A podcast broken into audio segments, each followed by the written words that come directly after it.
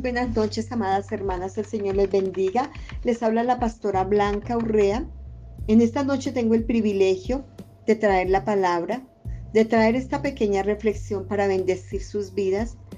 Ha bendecido tanto mi vida que por lo tanto quiero compartirlas. Pero doy gracias primeramente a aquel que me llamó al ministerio, a aquel que me escogió para avergonzar a los sabios de este mundo y para mostrar su gloria y su poder en nosotros, sus hijos, en los débiles.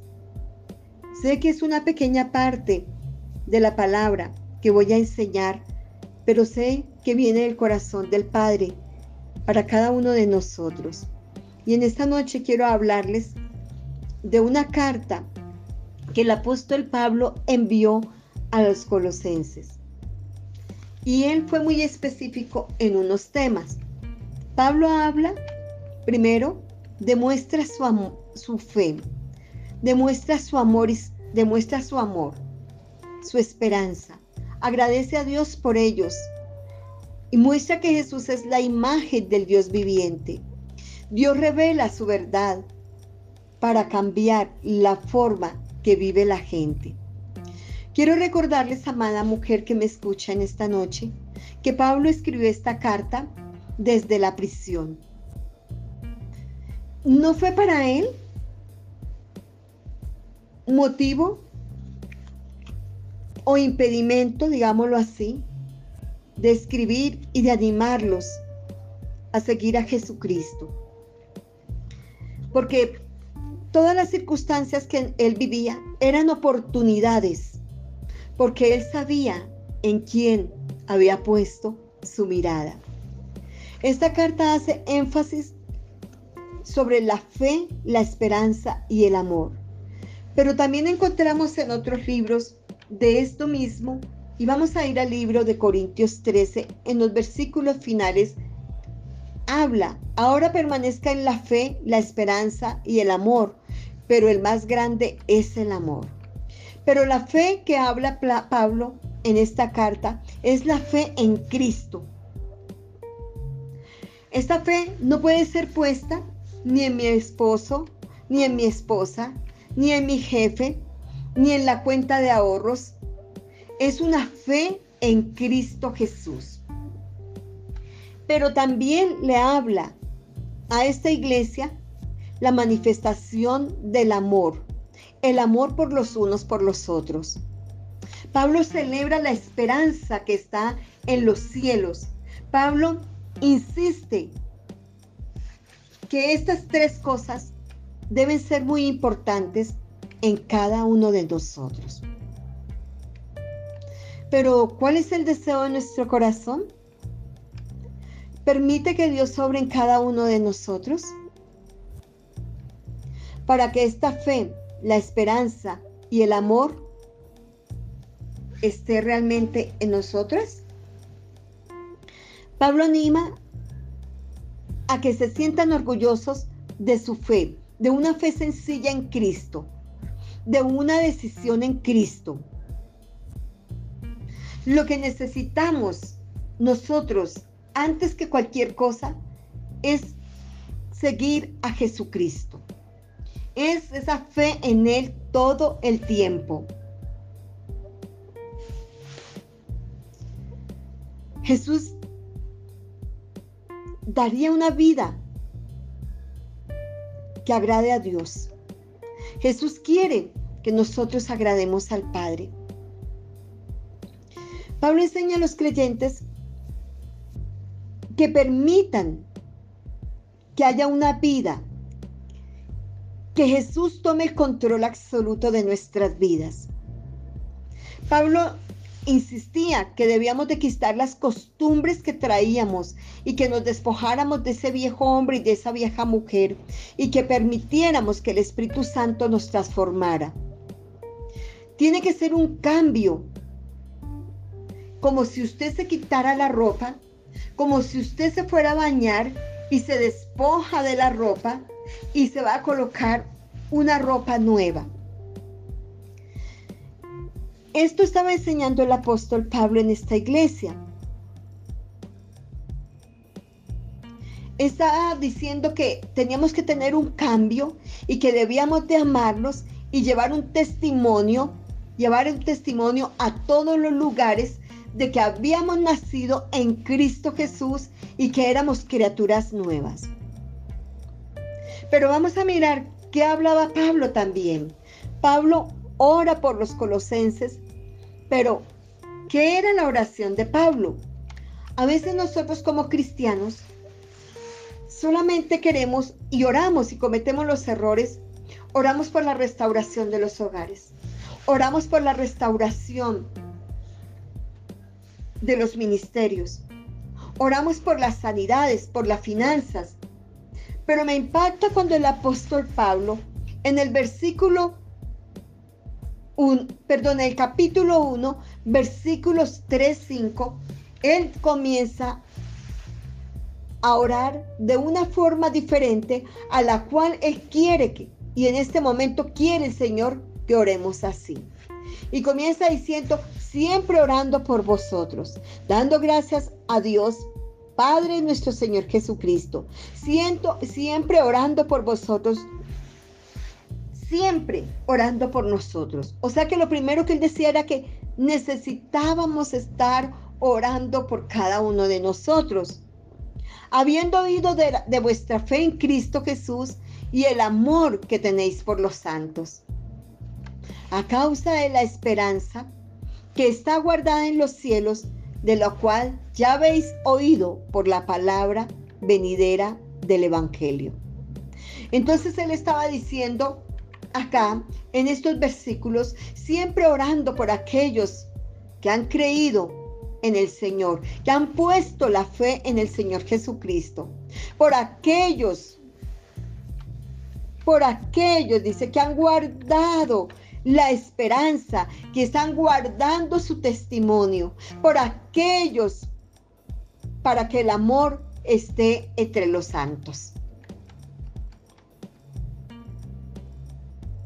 Me impacta muchísimo cuando Él dice, a causa de la esperanza que está guardada en los cielos, de la cual ya habéis oído por la palabra verdadera del Evangelio. Estaba orando para que estuviéramos fortalecidos, para que nosotros estuviéramos mirando las cosas de arriba, las cosas del Señor. Estaba orando por aquellos que guardaban la fe en Jesucristo, por aquellos que necesitaban del amor para con los otros. Pero vamos a ir al versículo 10 del capítulo 1, versículo 10, y comienza Pablo a decir, para que andéis como es digno el Señor, agradándole en todo, llevando fruto en toda buena obra y creciendo en el conocimiento de Dios. Él fue más específico acá cuando él comienza a decir, vamos a orar por esto, para que andemos como es digno del Señor, para que los santos anden dando testimonio, agradándole al Señor en todo y llevando buenos frutos y que estemos creciendo en el conocimiento de la palabra. Si miramos, Él en ningún momento envió esta carta diciendo, hermanos, necesitamos orar y gastarnos mucho tiempo en otras cosas, cuando él quería era que la iglesia estuviera fortalecida y cuando la iglesia se fortalece, la palabra misma nos enseña que nos deleitamos en el Señor y Él concederá las peticiones de nuestro corazón. Pero también el Señor decía en Mateo 15, Él decía, perdón, Mateo 7:15, por los frutos los conoceréis. ¿Acaso se recogen uvas de los espinos o de los higos de los abrojos? Así que todo buen árbol da buen frutos, pero el árbol malo da malos frutos. En sí lo que Pablo estaba diciendo era que nosotros debemos orar para dar esos buenos frutos, para llevar una vida digna en todo tiempo, una vida de testimonio en todo tiempo. Pero usted dirá, ¿cómo lo voy a lograr?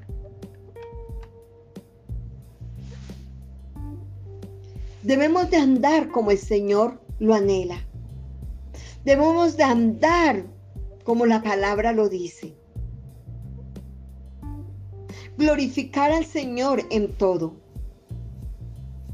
Que sea conforme a las escrituras.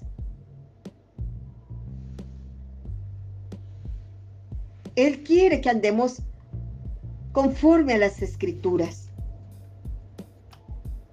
Él quiere que sea una iglesia visible, una iglesia victoriosa, fortalecida, que estemos dando frutos en todo lado y que crezcamos en el conocimiento de Él.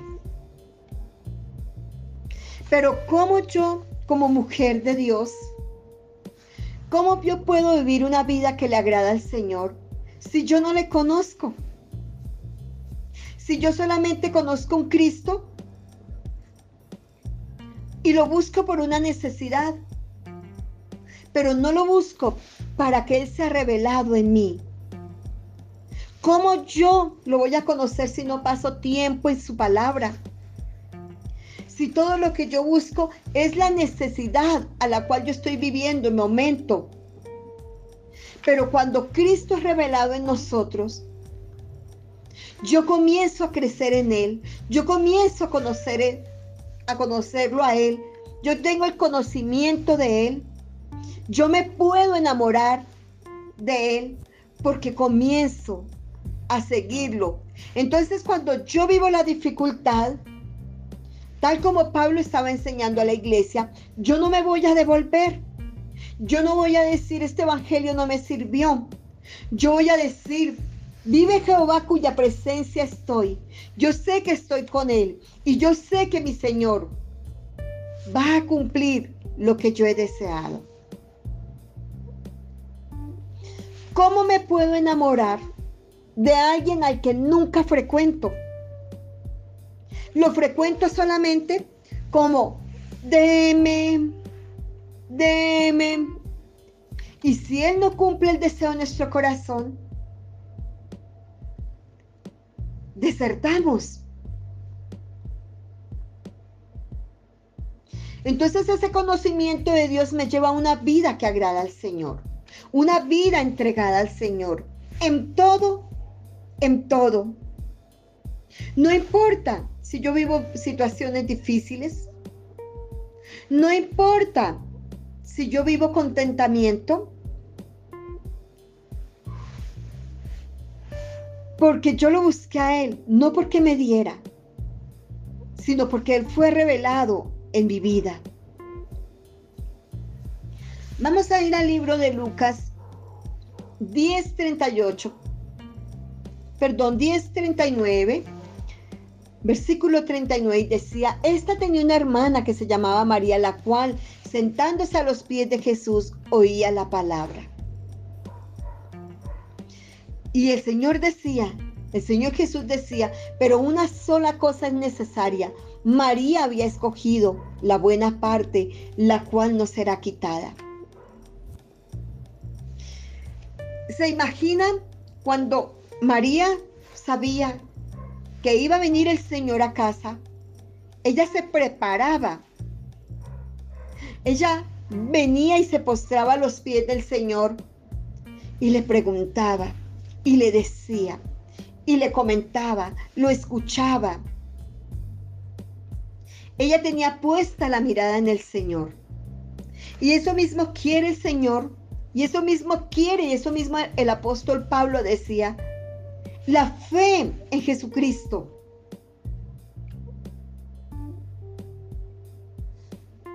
Amada hermana, ¿Cuánto es el tiempo que pasamos buscando y conociéndole a Él? Debo de pasar mucho tiempo con Él.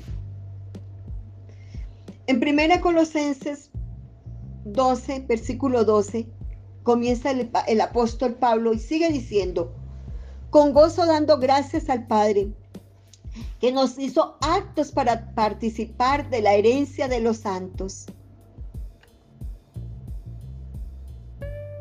Y estamos dando esa herencia que nos pertenece. Esa herencia dice, gracias. Con gozo damos gracias por esa herencia, por esa salvación, por esa herencia para nosotros los santos. A veces ni entendemos, entendemos claro si somos salvos o no. Damos gracias al Padre por esta herencia espiritual. En el libro de los Hechos 20:32 dice, y ahora hermanos, os encomiendo a Dios y a la palabra de su gracia que tiene poder para sobreedificaros y daros herencia con todos los, los santificados. Él quiere que vivamos vidas dignas de Él. Él quiere que conozcamos la supremacía de Cristo. Es la autoridad de Jesús, su naturaleza divina. Es afirmar que Jesús es Dios. Vivir bajo esa supremacía de Cristo. Saber que Cristo está por encima de todo. Deme o no me dé. Él tiene la autoridad y dominio en todo.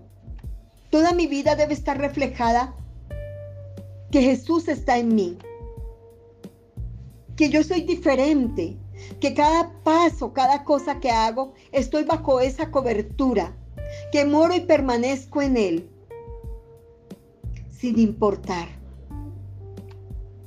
Encontramos en el libro de Juan 15, 4, y dice, permaneced en mí y yo en vosotros como el pámpano. No puede llevar fruto por sí mismo si permanece en la vid. Así tan, si no permanece en la vid, vosotros no podéis llevar fruto. Yo soy la vid y vosotros los pámpanos. El que permanece en mí y yo en él, éste lleva mucho fruto, porque separados de mí, nada podemos hacer. Entonces, yo permanezco en él y yo reflejo la supremacía del Señor. Jesús se ha acercado a cada uno de nosotras a través de su Santo Espíritu. Tengo una identidad porque yo estoy en Él. Mire cómo el apóstol Pablo enseña acá cosas muy importantes por qué debemos orar. Él en otra cuarta decía, vuelvo a tener dolores de parto hasta que Cristo se ha formado en vosotros. A veces nos estamos desviando del propósito de Dios, de la oración. ¿Qué es lo que el Señor quiere realmente cuando oremos? Gloria a Dios que Él nos va a dar los milagros. Y nos lo está dando porque es parte pero buscad primeramente el reino de Dios y todo vendrá por añadidura. Pero a veces nuestra oración se empieza a desviar y encontramos muchos cristianos débiles en la fe, porque no les enseñamos a caminar como Cristo quiere que caminemos. Las bendigo en Cristo Jesús.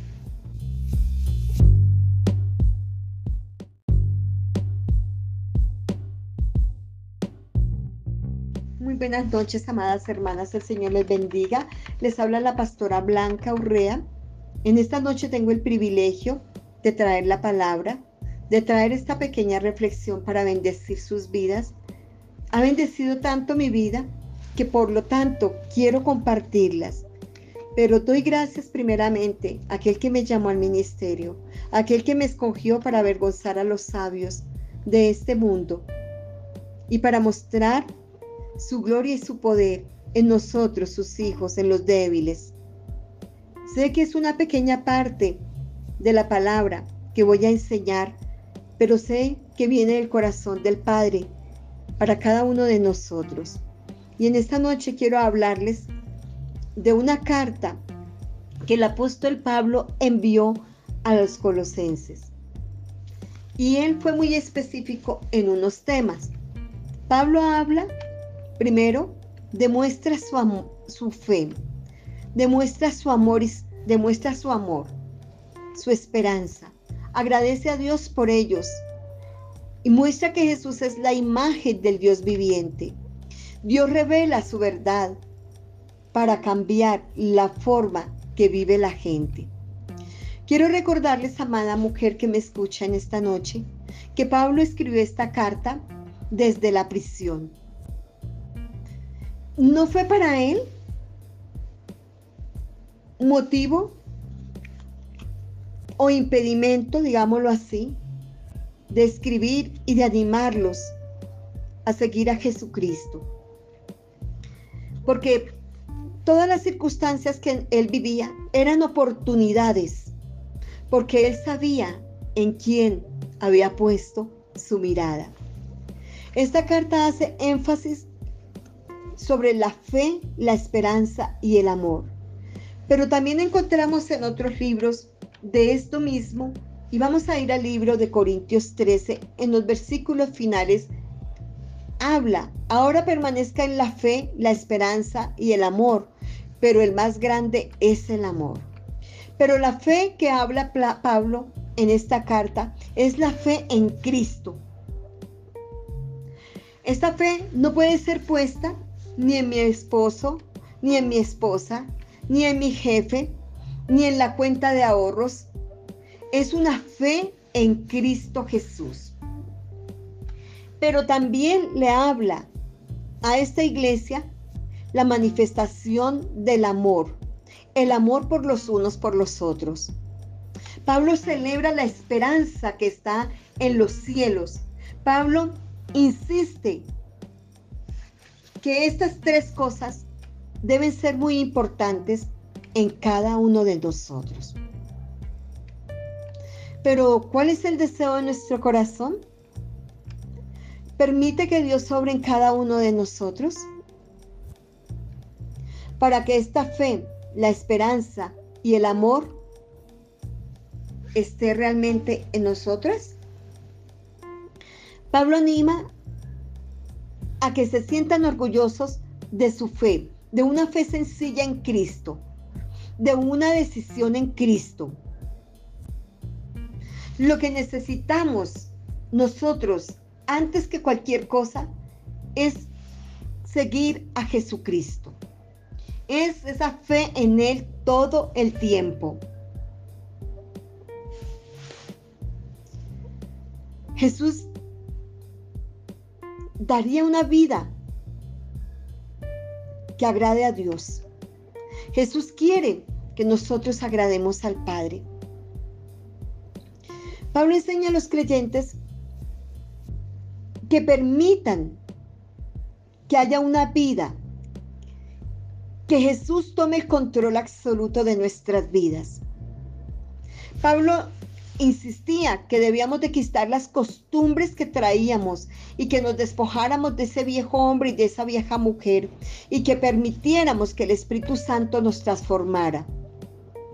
Tiene que ser un cambio, como si usted se quitara la ropa, como si usted se fuera a bañar y se despoja de la ropa y se va a colocar una ropa nueva. Esto estaba enseñando el apóstol Pablo en esta iglesia.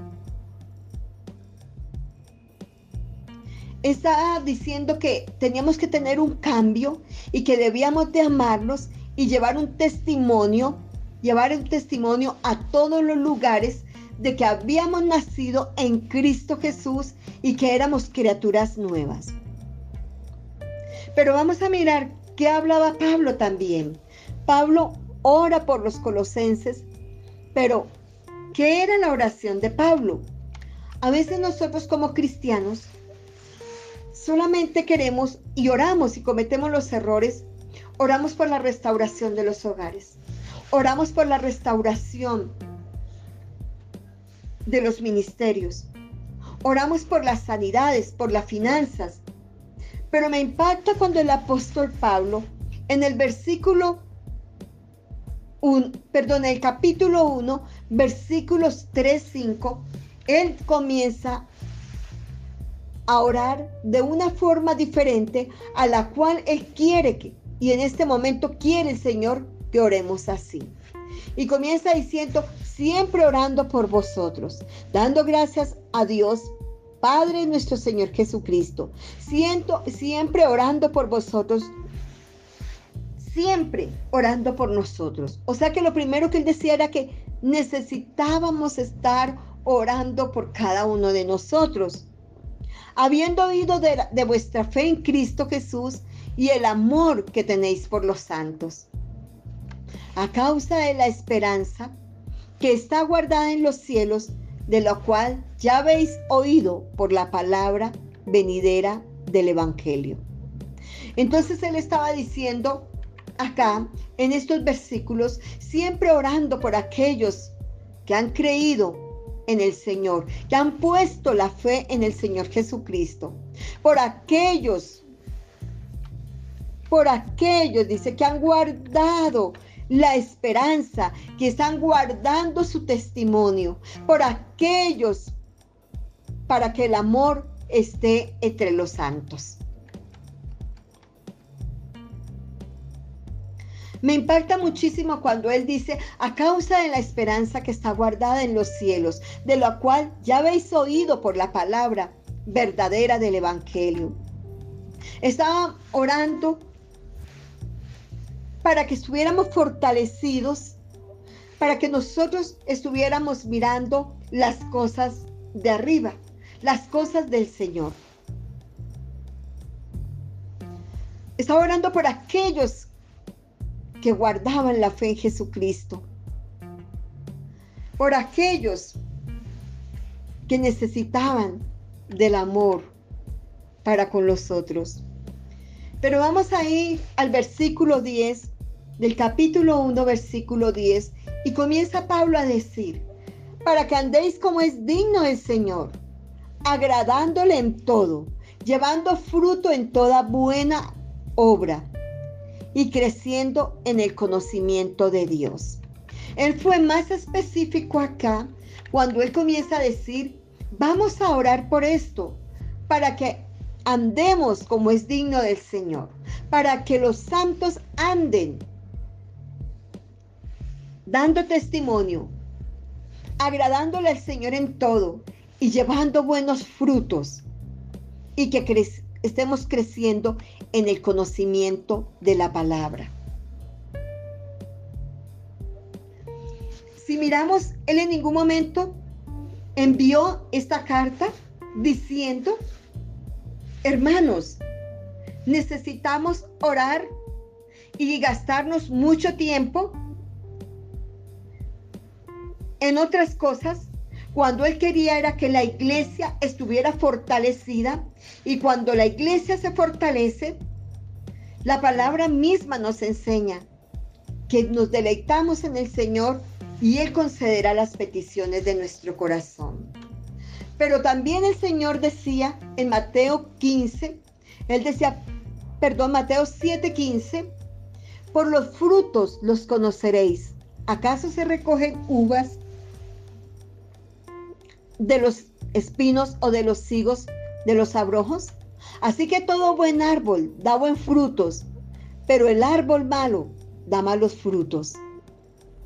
En sí lo que Pablo estaba diciendo era que nosotros debemos orar para dar esos buenos frutos, para llevar una vida digna en todo tiempo, una vida de testimonio en todo tiempo. Pero usted dirá, ¿cómo lo voy a lograr?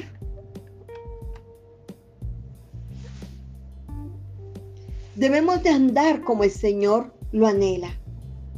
Debemos de andar como la palabra lo dice. Glorificar al Señor en todo. Que sea conforme a las escrituras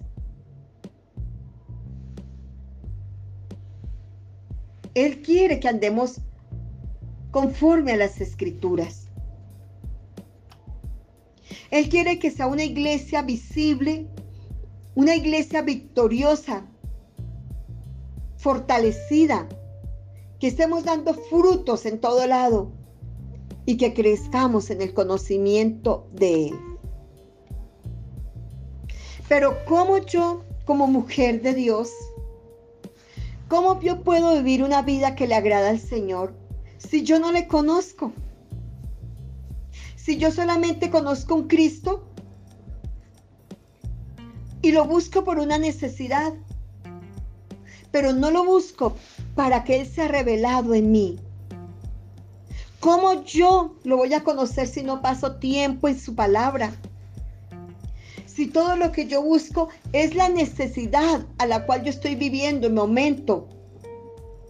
Pero cuando Cristo es revelado en nosotros, yo comienzo a crecer en Él, yo comienzo a a conocerlo a Él, yo tengo el conocimiento de Él, yo me puedo enamorar de Él porque comienzo a seguirlo. Entonces cuando yo vivo la dificultad, tal como Pablo estaba enseñando a la iglesia, yo no me voy a devolver. Yo no voy a decir, este evangelio no me sirvió. Yo voy a decir, Vive Jehová cuya presencia estoy. Yo sé que estoy con Él y yo sé que mi Señor va a cumplir lo que yo he deseado. ¿Cómo me puedo enamorar de alguien al que nunca frecuento? Lo frecuento solamente como deme, deme. Y si Él no cumple el deseo de nuestro corazón, desertamos. Entonces ese conocimiento de Dios me lleva a una vida que agrada al Señor, una vida entregada al Señor, en todo, en todo. No importa si yo vivo situaciones difíciles, no importa si yo vivo contentamiento, Porque yo lo busqué a Él, no porque me diera, sino porque Él fue revelado en mi vida. Vamos a ir al libro de Lucas 10:38, perdón, 10:39, versículo 39, y decía, esta tenía una hermana que se llamaba María, la cual, sentándose a los pies de Jesús, oía la palabra. Y el Señor decía, el Señor Jesús decía, pero una sola cosa es necesaria. María había escogido la buena parte, la cual no será quitada. ¿Se imaginan cuando María sabía que iba a venir el Señor a casa? Ella se preparaba. Ella venía y se postraba a los pies del Señor y le preguntaba, y le decía y le comentaba, lo escuchaba. Ella tenía puesta la mirada en el Señor. Y eso mismo quiere el Señor, y eso mismo quiere, y eso mismo el apóstol Pablo decía, la fe en Jesucristo.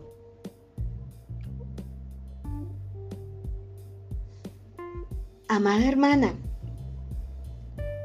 ¿Cuánto es el tiempo que pasamos buscando y conociéndole a Él? Debo de pasar mucho tiempo con Él. En 1 Colosenses 12, versículo 12, comienza el, el apóstol Pablo y sigue diciendo, con gozo dando gracias al Padre, que nos hizo actos para participar de la herencia de los santos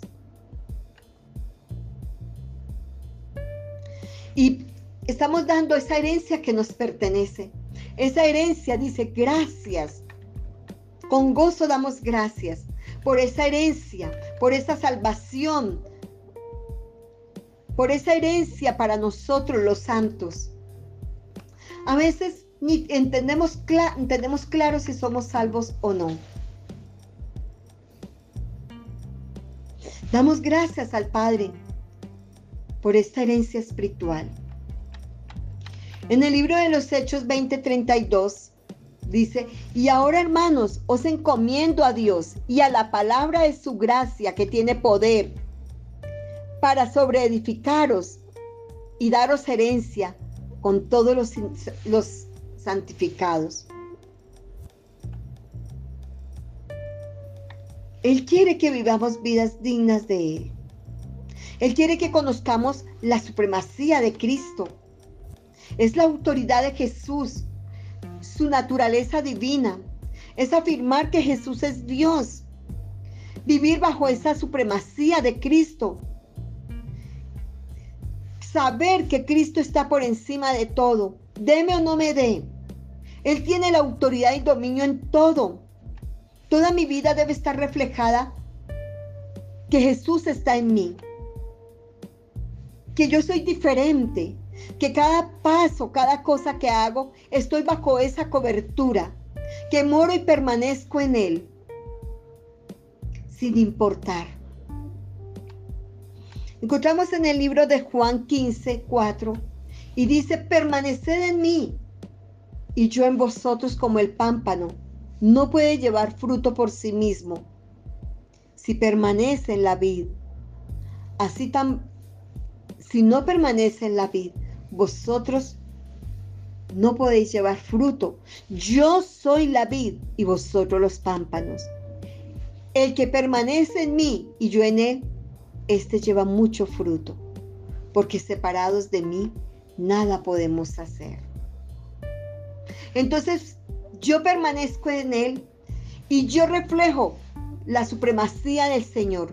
Jesús se ha acercado a cada uno de nosotras a través de su Santo Espíritu. Tengo una identidad porque yo estoy en Él. Mire cómo el apóstol Pablo enseña acá cosas muy importantes. ¿Por qué debemos orar?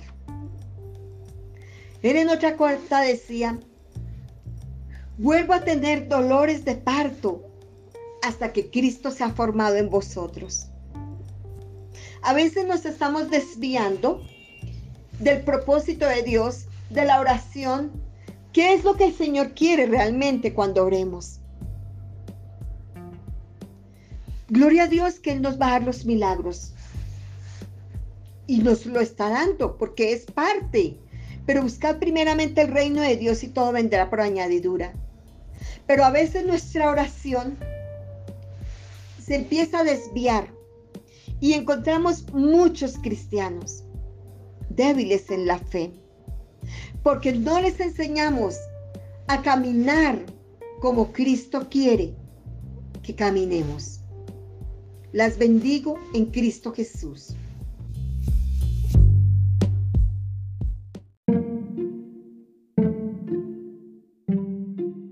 Buenas noches, amadas hermanas, el Señor les bendiga. Estoy aquí en esta tarde para traer una palabra que va a bendecir nuestras vidas.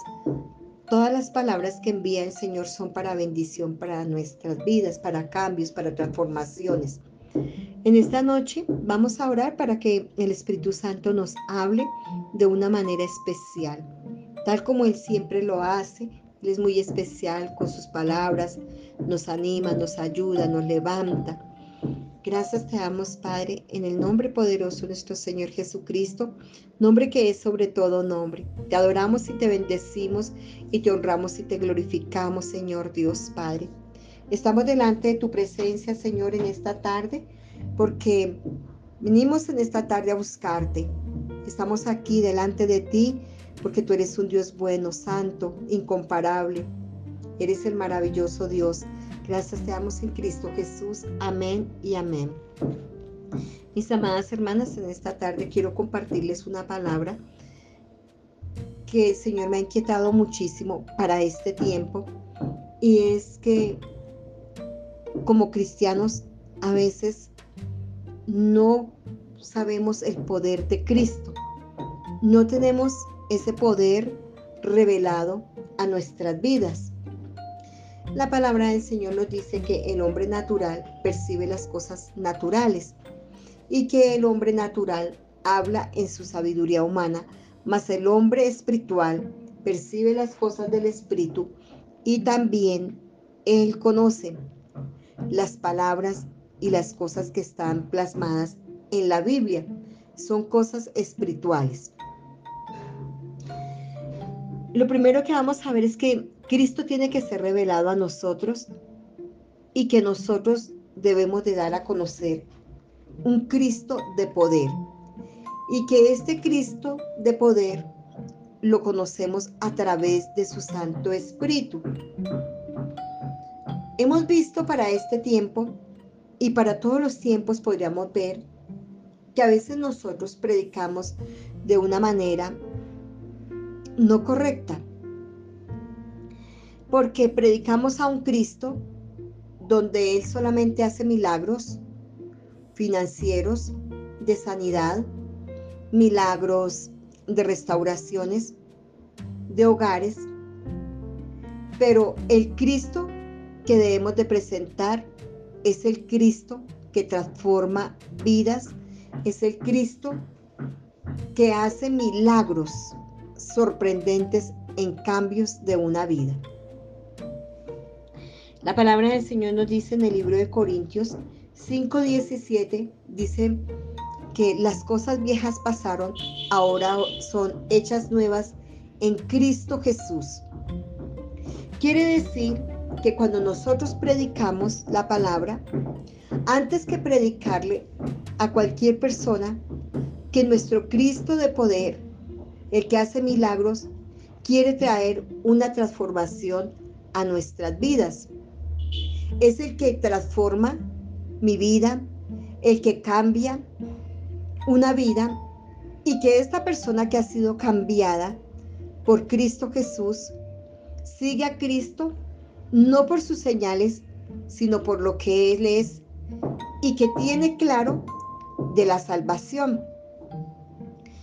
También encontramos cristianos, amadas hermanas, en que cuando Dios nos responde, el Señor nos responde un milagro, una petición, Él no hace un milagro, una petición no responde, lo primero que hacen es desertar.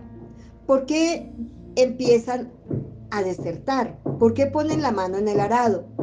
Porque nunca ha sido manifestado un Cristo que salva, que transforma vidas, un Cristo que se ha revelado a una vida para un cambio. La palabra del Señor dice que buscad primeramente el reino de Dios y su justicia y todo será añadido.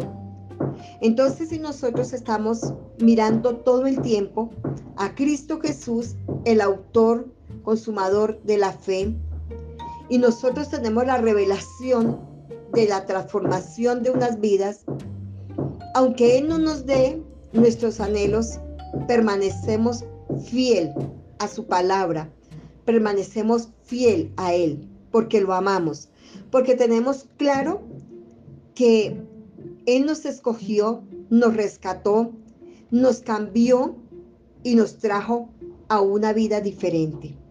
Nos sacó de las tinieblas, de ese lodo cenagoso, de ese pozo de la desesperación y nos trajo a la luz admirable que es en Cristo Jesús. Entonces quiere decir que cuando yo presento mi Cristo, yo presento un Cristo de poder que transforma y que da salvación, no estoy tan interesada en que haga milagros. Estoy interesada en cuidar mi vida espiritual, mi salvación y de lo otro, Él ya se va a encargar. Vamos a ir al libro de Corintios 2, 3, 18. Y dice así la palabra del Señor. Con la cara descubierta, todos quedamos mirando fijamente la gloria del Señor y así somos transformados en su imagen cada vez con más gloria. Este cambio viene del Señor, es decir, este cambio viene del Espíritu Santo de Dios. Y cuando nosotros tenemos un encuentro personal con el Señor, Él va a transformar nuestras vidas a la misma imagen de Jesús, de Jesucristo, a la imagen de Él. Estamos acostumbrados a llevar un, mensaje de milagros, pero no llevamos un mensaje de transformación y de salvación. Cuando nosotros estamos a la estatura de Él, como un espejo, tenemos que llegar a ser como Él y perfeccionar nuestra vida día a día hasta, hasta, hasta que se ha formado Cristo en nosotros. Tenemos que andar en el fruto del Espíritu Santo. Dice que la senda de los justos es como la, luz de la aurora que va en aumento hasta resplandecer el día. Entonces nosotros debemos de llegar a esa estatura del varón perfecto. El discípulo no es superior a su maestro, mas todo el que fuere perfeccionado será como su maestro. Entonces nosotros nos vamos perfeccionando cada día para estar cara a cara como un espejo, como un cristal frente de él y así lo conseguimos y lo vamos a conseguir a través de su palabra me he cuestionado mucho en que cuando predicamos a cualquier persona que no ha conocido de Cristo, y lo primero que nosotros le decimos, eh, no, oren, oren, eh, yo voy a orar, eh, Dios hará el milagro, pero nos olvidamos de predicar que si yo predico y conocen a Jesucristo, y si yo cambio mi vida y es transformada, ¿qué va a pasar? Lo que va a pasar es que por ende va a haber un milagro.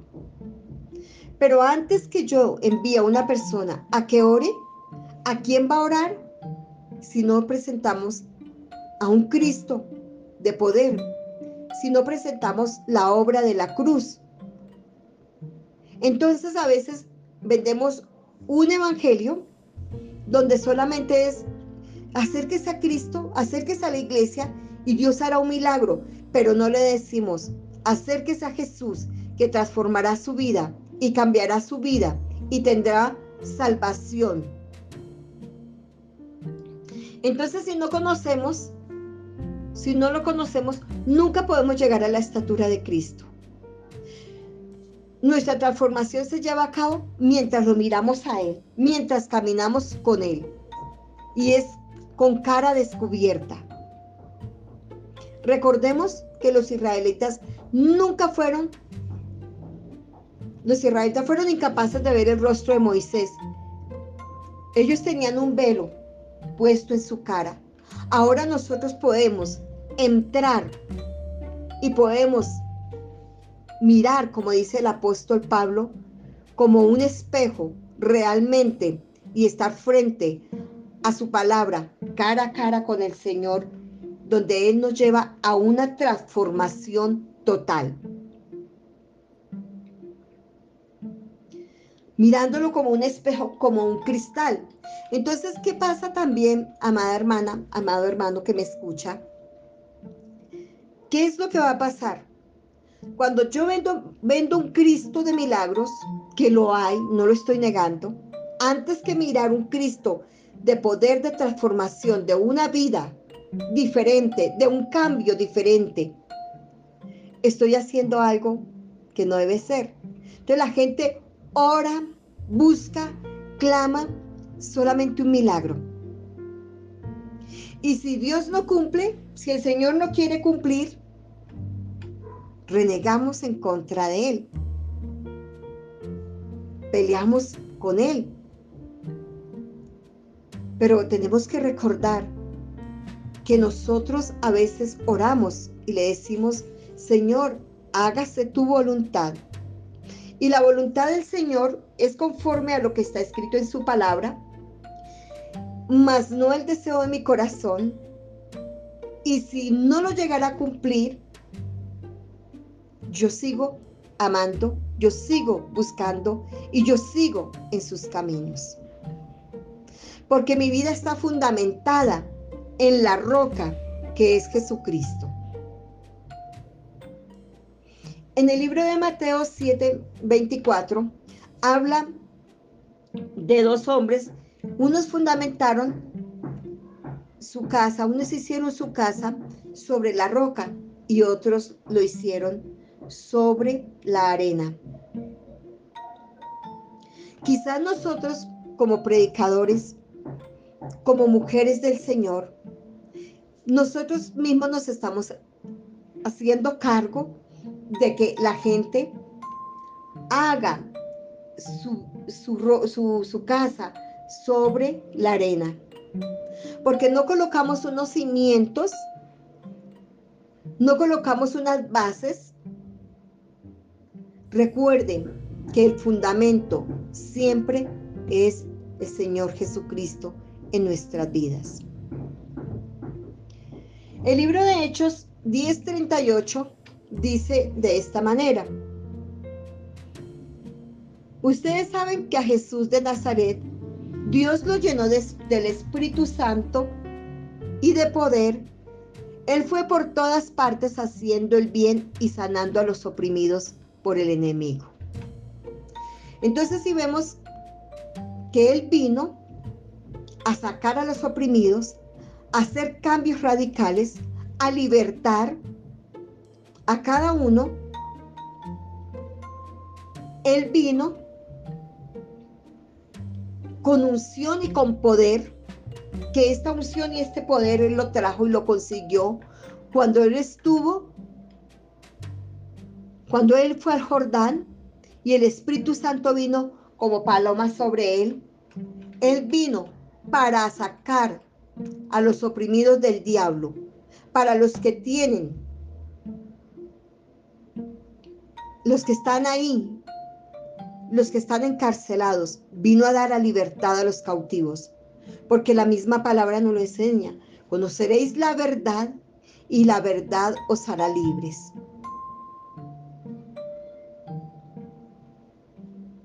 Tal vez sigamos en los mismos, en las mismas cosas que traíamos de afuera. Tal vez traemos los mismos problemas que estábamos sin Cristo, porque nuestra vida no ha sido transformada. Tal vez no hemos podido salir de una adicción, porque hemos enseñado muy, muy mal o incorrectamente cosas. Necesitamos que la gente conozca